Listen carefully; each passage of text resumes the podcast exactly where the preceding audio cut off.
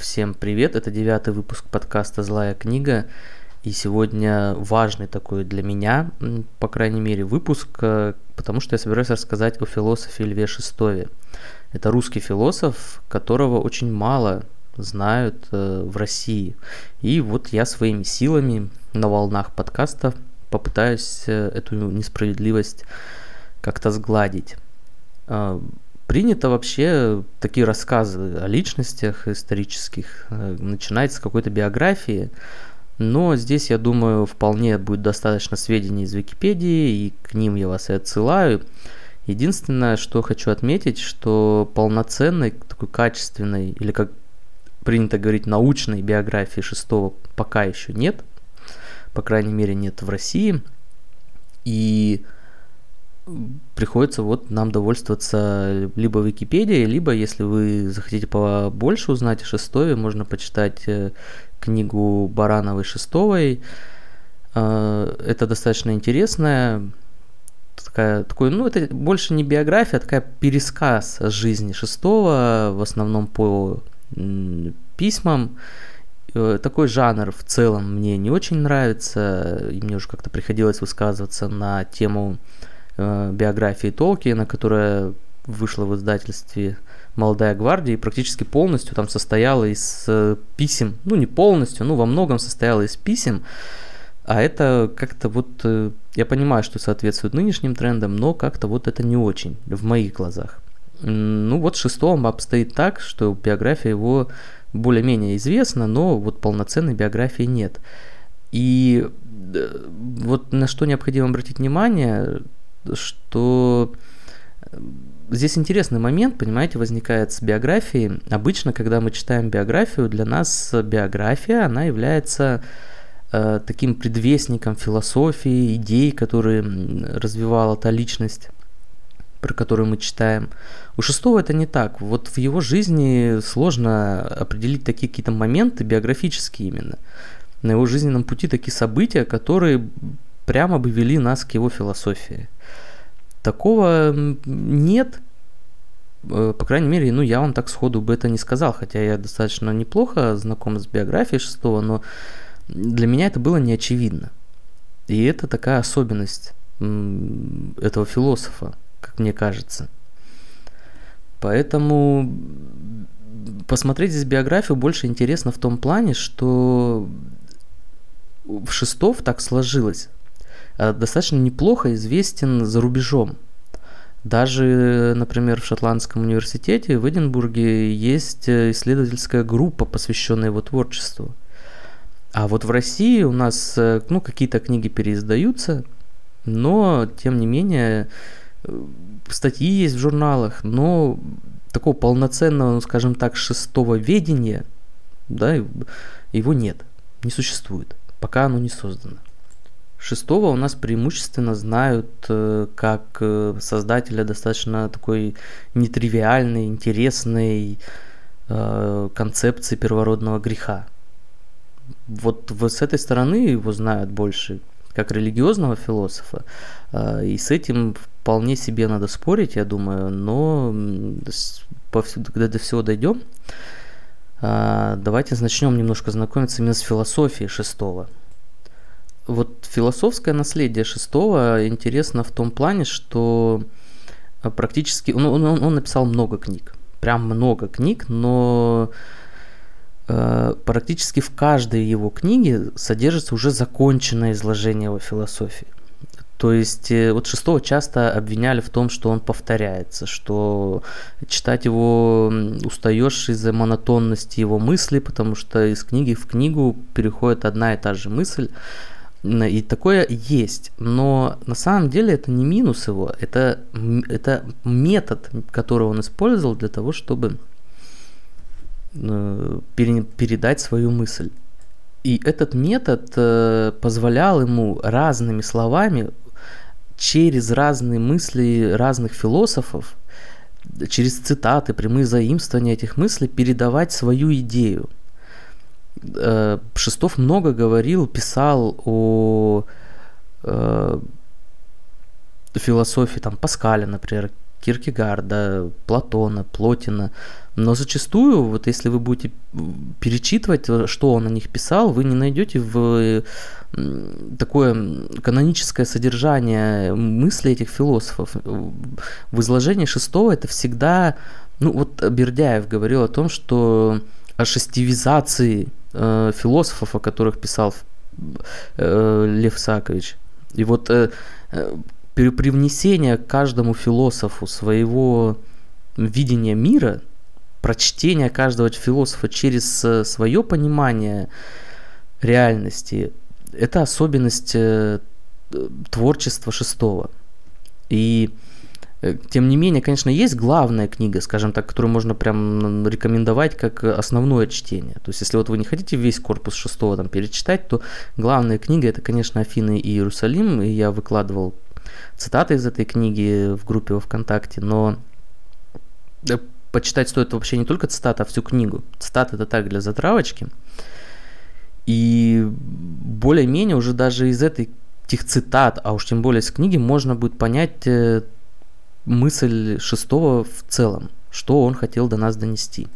Здесь, наверное, важно коротко сказать, если вы еще не успели посмотреть в Википедии, сказать, что Шестов э, жил в начале, скажем так, его годы творчества наиболее активного. Это начало первого там десятилетия 20 века, и необходимо, конечно, хорошо себе представлять э, тот разгул, скажем так, рационализма, который тогда возник, особенно в европейской среде, а значительное время, творческую свою жизнь он Шестов провел именно на Западе. И вот э, при той ситуации, ну, это время Эйнштейна, да, вот скажем так, когда там в 1904, по-моему, Эйнштейн публикует свои первые открытия, и вот это время этого всплеска рационализма, и значит, вот появляется Шестов со своими идеями и пытается донести до нас что? Что, что главное в мысли Шестого? А главное в его мысли это борьба с разумом. Вот такой, такого парадокса как бы начинается философия Шестого. В век рационализма, в торжество рационализма он говорит о том, что нам нужно бороться с разумом. И звучит это, конечно, пафосно. С этим спорить сложно. Но самое интересное, что пафосным это и является, это так и задумано. Э, такой пафос – это попытка привлечь внимание к тому, что э, то, то, что волновало шестого. Э, и борьба с разумом это основная, кни... основная идея всех его книг. При этом не надо думать, что Шестов призывал всех нас сойти с ума, стать безумными, там, попасть в лечебницу и долго-долго лечиться. К безумству он, конечно, призывал, но это такое безумство в философском смысле. Шестов полагал, что разум нам не нужен, что он нас подавляет, и поэтому борьба с разумом, с разумом – это борьба за освобождение человека. Э, это не понималось так, что качество жизни, как сейчас принято говорить, человека ухудшается, если он отказывается от разума. Наоборот, Шестов полагал, что если мы отказываемся от разума, то мы вот только в этот момент наконец-то э, предстаем перед э, реальностью, которая нас окружает, перед, перед истинной реальностью, не загромождаем ее какими-то выдумками.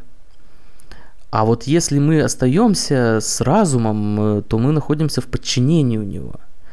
Э, он закрывает от нас ту реальность, которая нам действительно э, дана изначально, но от которой мы убежали.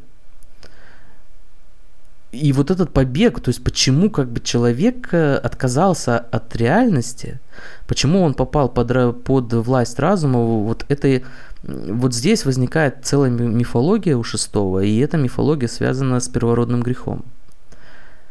Традиционное понимание первородного греха э, предполагает, что человек ослушался Бога и э, за это, значит, и был наказан.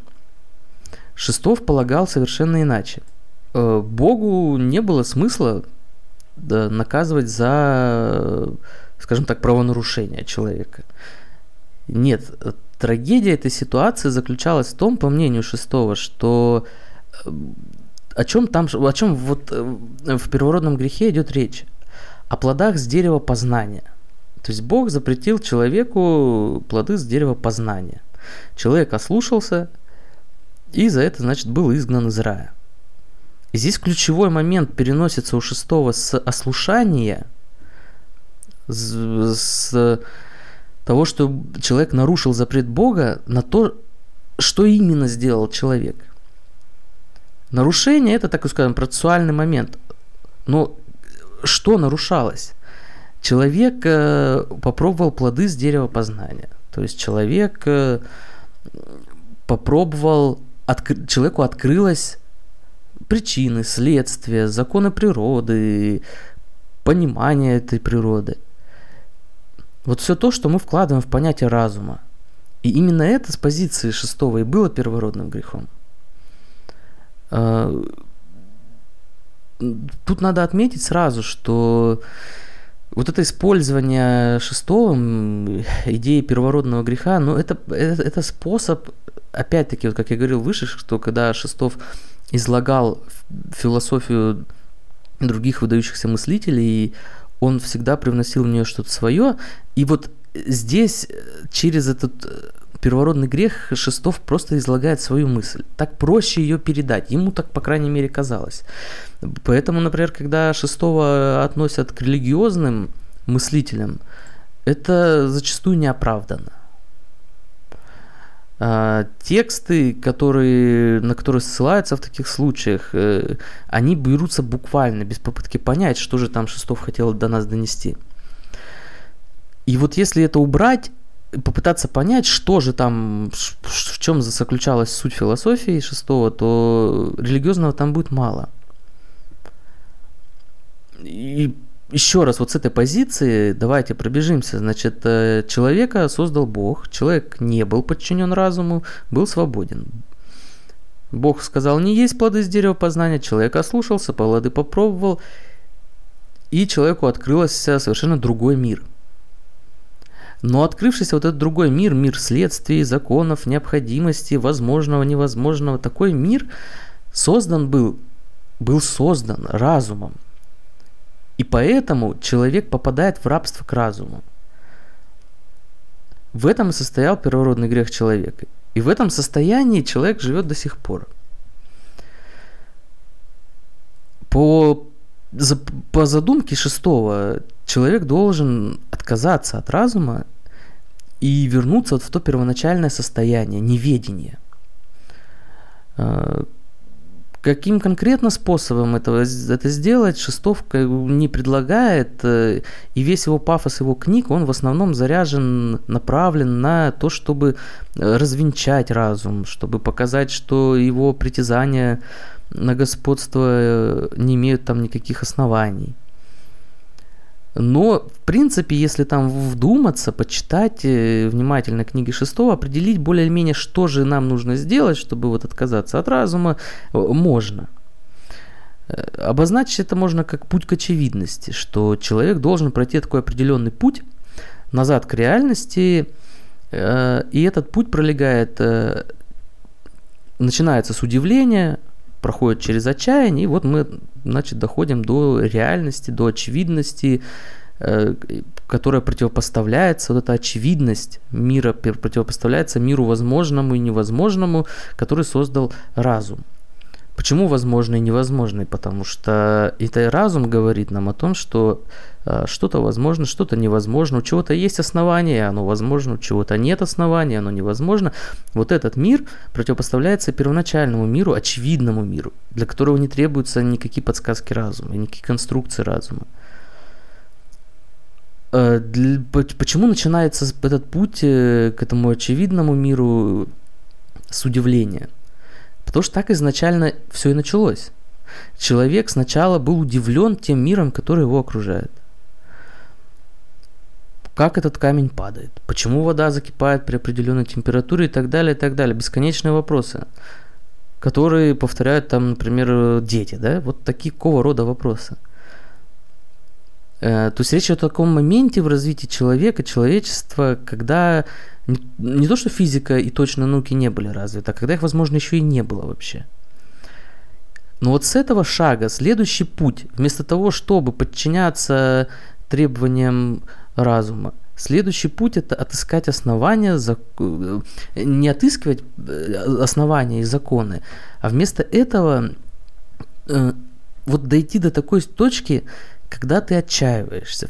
Смысл отчаяния в том, что ты бесконечно задаешь вопросы, а ответы, которые, например, тебе подсказывает разум, тебя совершенно не устраивают. Ну, вот это своего рода такой принцип, как у Декарта, да, постоянного сомнения, тотального такого. Нужно во всем сомневаться и сомневаться. Только если у Декарта это позволяло выйти как бы на рационализм, то Шестов предполагает совершенно иное, что если мы будем все время вопрошать и ни с чем не будем соглашаться, то рано или поздно это доведет нас до отчаяния. И вот в этом отчаянии, э, как кто-то из великих да, сказал, что отчаяние дает великую силу, вот в этом отчаянии и будет та сила, с помощью которой мы сможем преодолеть разум, выйти за его, те, за те границы, которые он на нас накладывает. Вот это, в принципе, вся суть вот философии шестого – то есть мы были подчинены разуму, мы должны выйти из этого подчинения. Мы, когда не были подчинены, видели очевидность. Когда мы подчинились, мы стали видеть мир возможного и невозможного. Сейчас в нем и живем. И вот необходимо совершить этот обратный такой путь к очевидности. Ну, наверное, здесь уже более-менее становится понятно, почему философия шестого не была популярна. Его, конечно, знают на Западе. А, возможно, как ну, немного знают российских философов, русских э, философов на Западе. Ну, там Соловьева, Бердяева, э, Ильина, может быть.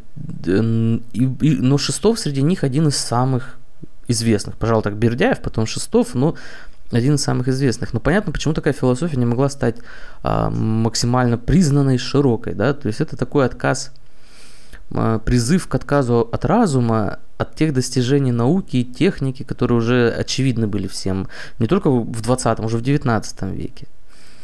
А, в этом смысле, например, если там сравнить с прагматизмом, который перешагнул границы США, где был создан, и стал достаточно популярен в других странах, вот на то он и был прагматизм, что он хоть и предполагал в основе прагматизма, на самом деле лежат те же идеи, что вот мы сейчас, я, о которых я говорю про, про, про шестого, но там конечный вывод был все равно, что да, там причин не существует, но бог с ним, пока наша модель работает, пускай работает.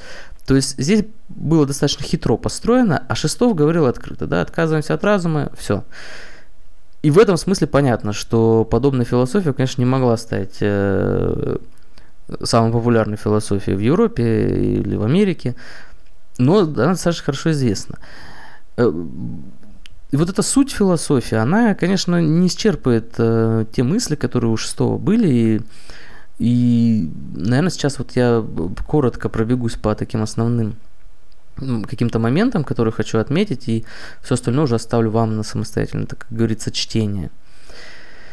А, но прежде всего я отмечу э, те вот сложности, которые возникают в, идее, в идеях шестого, причем давайте вот не будем там по очевидным вещам бить, что, мол, эм, достаточно там посмотреть, как камень падает, чтобы не, спрашивать о том, может ли он летать, давайте вот этого не будем сейчас, просто посмотрим изнутри этой идеи, что же тут как бы не складывается.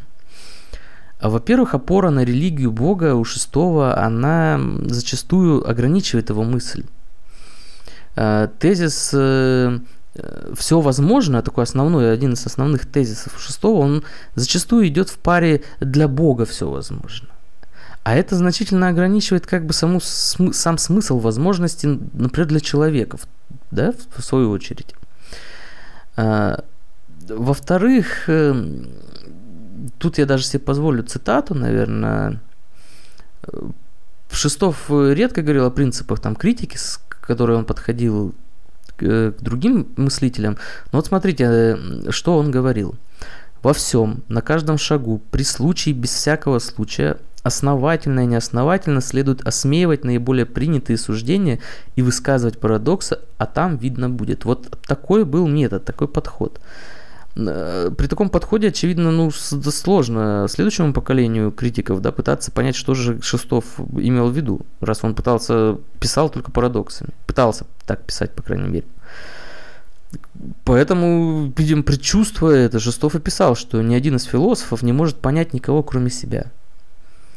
Это, конечно, усложняет задачу нам, современным критикам, читателям шестого, усложняет, но не делает ее неразрешимой.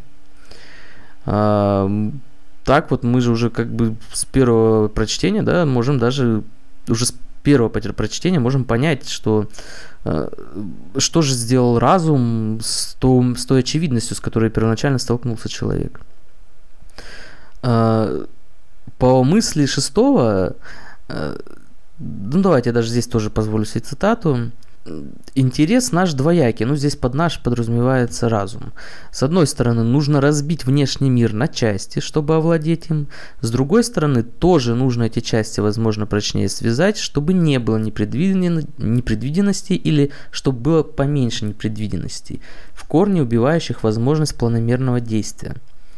На самом деле причинности нет. Самое большее, что можно сказать, это что в разбитом нами на части мире явление происходит так, как будто бы мир состоял из отдельных частей и как будто бы эти части взаимно определяли одна другую. Вот э, цитата завершена. Вот такова мысль шестого, да, то есть что сделал разум. Человек при своем появлении, вот сейчас отбросим немножко первородный грех, при своем появлении человек испытывает э, страх перед миром, который его окружает. Он нам непонятен, он нам не ясно, что тут с чем связано, что на что влияет. И мы пытаемся найти объяснение причины всему, что происходит.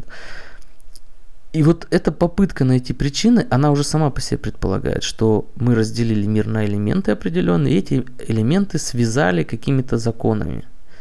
То есть вот, в принципе, что сделал и почему сделал э, разум. Почему это? Потому что мы, как люди, мы, нам страшен тот мир, который нас окружает. Как мы избавились от этого страха? Мы постарались его загнать э, в определенную концепцию, созданную разумом. Э, этот момент кажется достаточно сильным у шестого.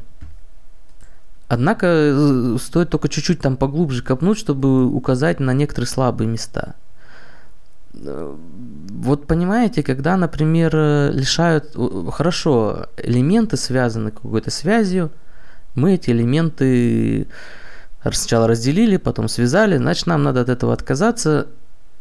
И здесь мы ведь, понимаете, какая ситуация? Получается, что мы эти элементы, мы принудительно возвращаем в некое единство, в некую целостность. И, в принципе, делаем то же самое, что и делает наш разум неважно, находим ли мы э, связи между элементами, либо мы все элементы спаиваем в одно что-то целое, мы поступаем аналогичным образом. То есть вот здесь определенная ошибка у шестого просматривается. Кроме этого, а, есть определенные такие мелочи, которые сразу не бросаются в глаза. Например, Шестов любил говорить о хаосе чистой реальности, в которой там нет законов, но опять-таки хаос. Э, хаос является таким же отношением вещей, как и, я не знаю, ну, законы природы. В принципе, поэтому физика или даже математика спокойно могут включить ха- понятие хаоса в свои концепции. Э, даже когда Шестов пишет, что все возможно, э, это принижает роль того элемента, про который мы говорили элемент должен быть все равно возможен. То есть, как бы, вот такие моменты у шестого, они, конечно, присутствуют. Но при этом большая заслуга шестого, в принципе, состоит в том, что он критиковал разум. А, он не смог, не дал, по крайней мере, ту картину, э, ту картину той очевидности, которая открывается, когда мы разум откидываем. Но тем не менее большую часть работы по критике разума он сделал. И не стоит к этому относиться несерьезно, потому что э, большой критикой разума э, являлась, являлись идеи Эйнштейна на самом деле. Вся квантовая физика в принципе это критика разума. Э, поэтому с этой позиции не нужно относиться к шестому как просто к такому пафосному чуваку, скажем, по-современному, и который говорил только ради красивого словца. Там много взаимосвязей, и можно проследить между идеями шестого и современными концепциями физики. Я обязательно как-нибудь посвящу этому подкаст. Ну и быстренько давайте еще, чтобы не затягивать, э, какие, на какие идеи у шестого стоит обратить, на мой взгляд, внимание. А, ну, во-первых, ну, про науку я уже сказал, что э, критика шестого к науке иногда не попадала в цель, потому что наука уже тогда менялась. Да? Если э, законы физики стали из абсолютных, становились из абсолютных, э, превращаясь в относительную форму, в вероятностный характер стали носить. А здесь Шестов, ну, возможно, он предугадывал, скажем так, направление движения науки в этом плане. Вот, например, интересно, Шестов пишет о, от лица приверженцев науки, что сомневаться в ее, в, нау, в науке царственных правах могут либо дурные, либо безумные люди. Ну, согласитесь, это осталось и через сто лет у нас сейчас также к этому относится.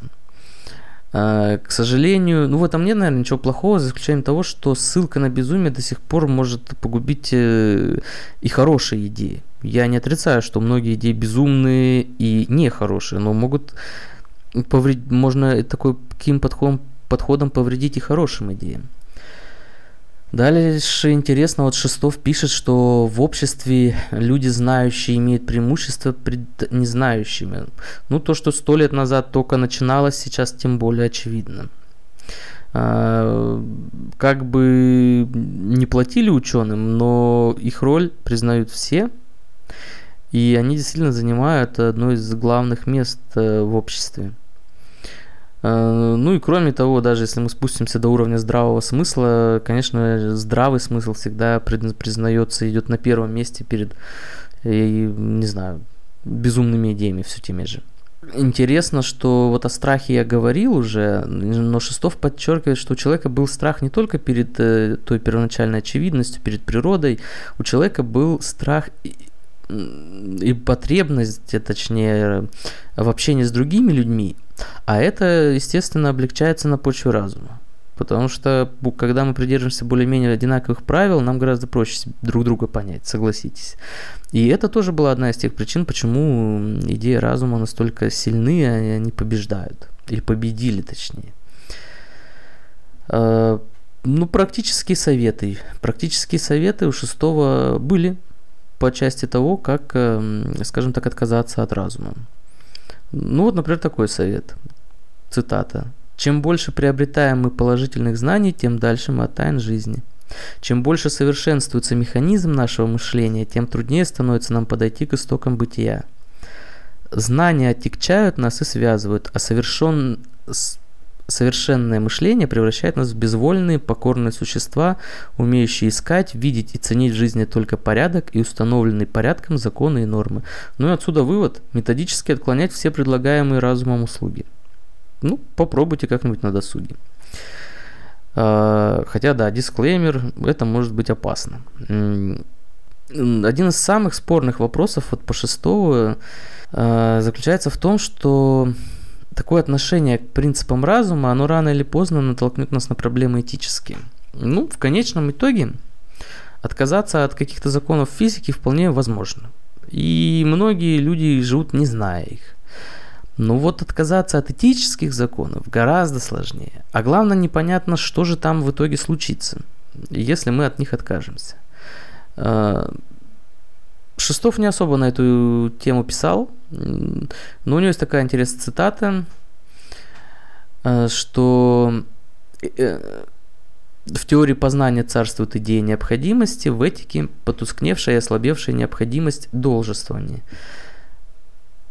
Следовательно, отбрасываем необходимость, отбрасываем и должное.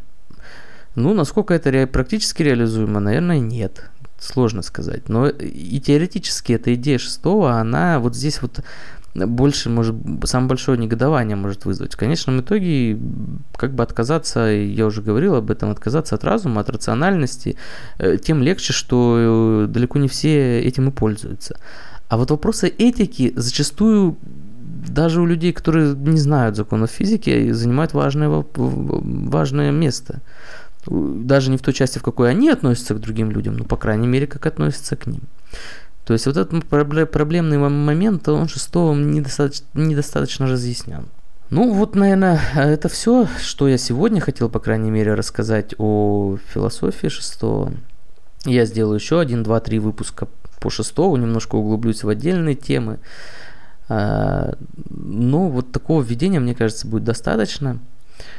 А, вы можете почитать а, расшифровку этого подкаста в моей группе ВКонтакте «Злая книга». И там же я выкладываю материалы по тематикам выпусков.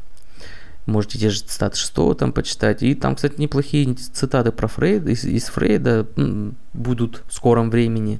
А пока тезисы почитайте по Фрейду из предыдущего подкаста. Мне кажется, он получился неплохим. Ждите новых выпусков. Следующий выпуск э, через неделю. Поговорим о Фрейде опять-таки. Вернемся. Перепрыгнули от Фрейда через шестого еще раз к Фрейду.